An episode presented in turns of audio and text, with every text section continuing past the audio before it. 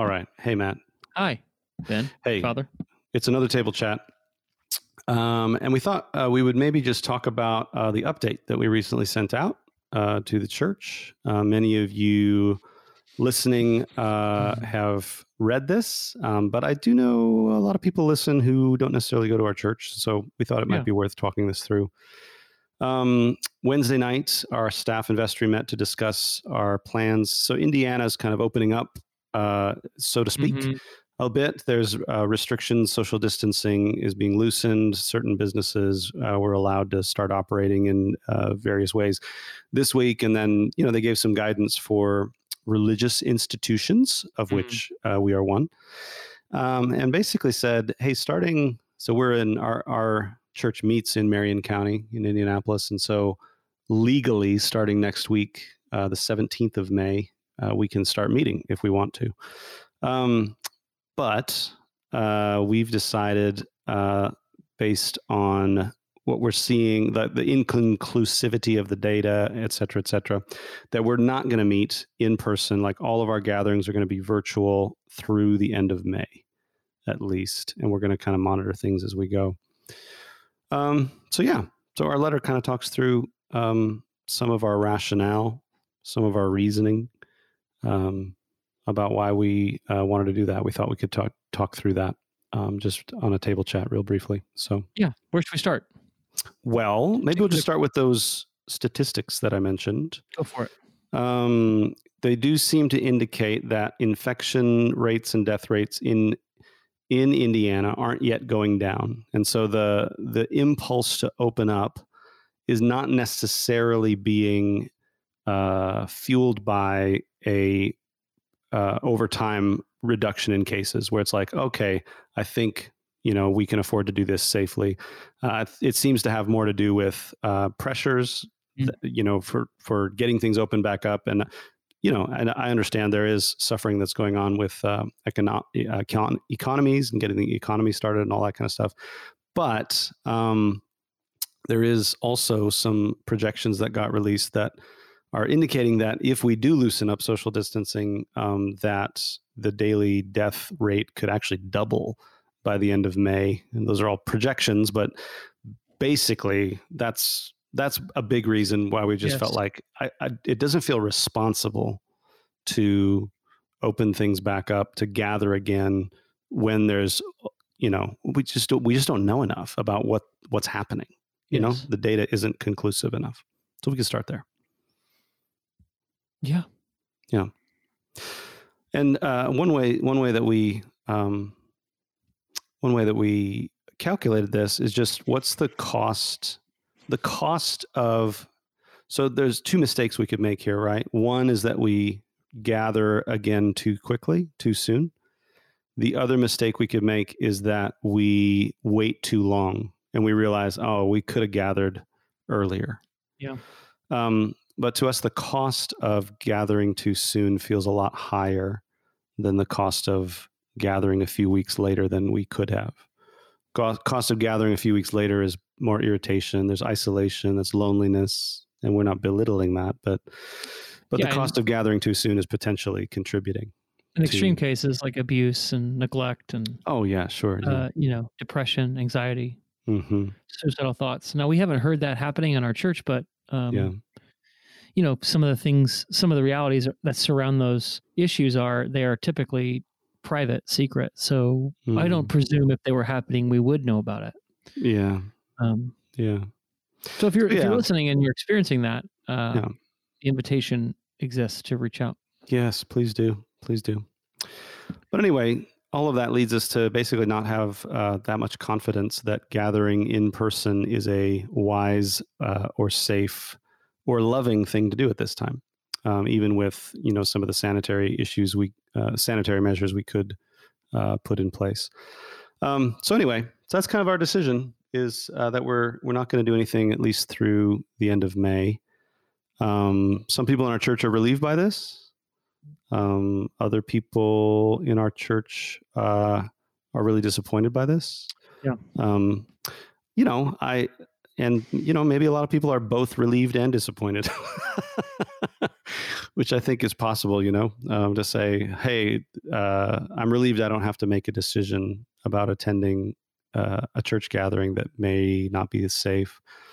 But you know, I, I feel this, Matt. I I feel, you know, I felt like I was done with online meetings about three or four weeks ago. Yeah. But you know, they just keep going, and so I feel very impatient. Um, I feel very um, weary. Yeah, of doing everything online, of kind of having this human contact reduced uh, to this amount. So, so I'm disappointed. Yeah, me too. I'm disappointed in my decision. no, I mean, I think it's I think it's helpful just to say that like I don't know a single person. I haven't heard from a single person, and certainly you or I don't think this that prefers what we're doing now. Or right. want want this. Yeah. What you know, uh, I, I, actually have the best thing ever. Yeah. I actually have heard from one person that they're having the time of their life in quarantine. Uh, I, I, don't know if that was cheeky or joking, but uh, yeah. they did write me a fairly long message about it. Hmm. But uh, other than that, there isn't um, anybody that's relishing yeah. this isolation. So, so I guess just to just to communicate what's in our hearts, um, I I have every human and I think every uh, individual personal desire to to regather mm-hmm. uh, when it is wise and loving. Yes. so I do too. And I wish that I wish that was April twenty eighth. yep. Yep. Of, totally. Of, of 2020 you know yeah right yeah not not next year not next year please god no i know um, yeah uh, no, I think that's I think that's right, and that that that we have to keep coming back to that. The rubric, the rubric by which we're making these decisions, is not self-preservation. It's not fear for our lives. Yeah, it's love for neighbor, which is it, it's this weird, ironic. It feels ironic in a in a uh, in a way. Mm. Just because you know we're lear- like this is how pandemics work, and so it's kind of like walking around with a face mask is not protecting me; it's protecting you yeah, you know, right. which is like, and so not gathering is not necessarily saying like we, you know, everybody hide in your homes from the virus. Not gathering is a way of saying we don't want to contribute to our community, uh, the the spread of this virus in our communities, and so there's a there's a love for neighbor um, mm-hmm. is is the guiding principle uh, for yes. the way that we want to make these decisions. So. Yes we're going to keep and you know part of this like i said earlier part of this is the lack of data so we're going to keep monitoring what happens. You know, there's websites that I check, and we and we put links to these uh, things in the um, in the letter. Well, actually, there's some updated links too that we'll put that are yeah. that have to do not just with the country as a whole, but with Indiana, right. which is important, right? right. Um, because obviously that's where we live. So we're just monitoring those things and saying what what do these statistics tell us about the spread of the virus and the safety of gathering. Um, I think the other thing to mention is that we are actively planning on like what will worship look like when we come back together. Um, I I don't. It, I mean, I'm almost 100% certain it won't look exactly like it did before the pandemic, uh, at least for a while. Right. And so we're you know we're thinking through uh, cleanliness, cleaning procedures, and uh, a lot of our liturgical action. You know, um, passing the peace uh, you know, a, lot of those things are going to need to change. Maybe even congregational singing. Maybe we can't do that for a while. Uh, based on what they're learning about aerosols and you know all, yeah. all kinds of stuff. So there's yeah. just so many unknowns. Uh, but just know that we are monitoring that stuff. Uh, we're checking on it every day, mm. and um, making actively making plans for what what would it look like for us to gather back again mm. in worship once it seems wise and safe and loving to do so. Yes. So. That's probably it. Oh, one more thing. Well, I just want to acknowledge like we you guys are exceedingly patient and generous and understanding. Yeah. Like you I uh it's such a it's such a pleasure to serve you as as your priest.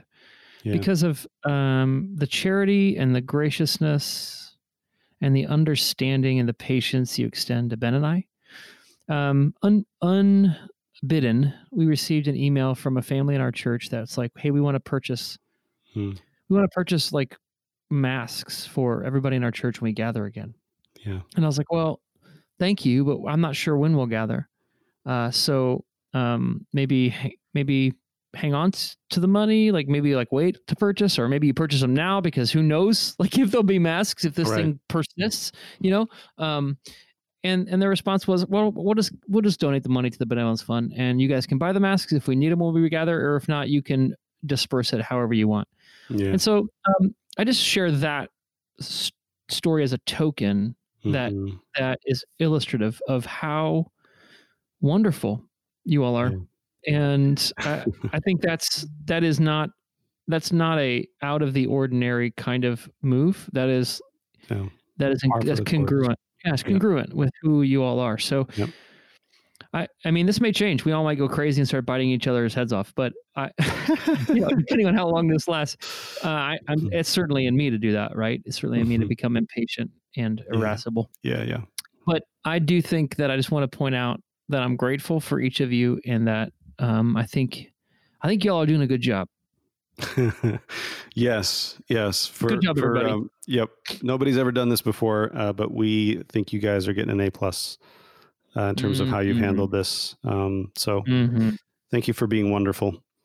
Um, if you do need to, one may, one maybe last thing. If you do need to schedule time, if you do have, if you want to talk about something, if you have questions about something, if there's maybe you just need, you know, to vent a little bit about mm-hmm. uh, how you're feeling or whatever.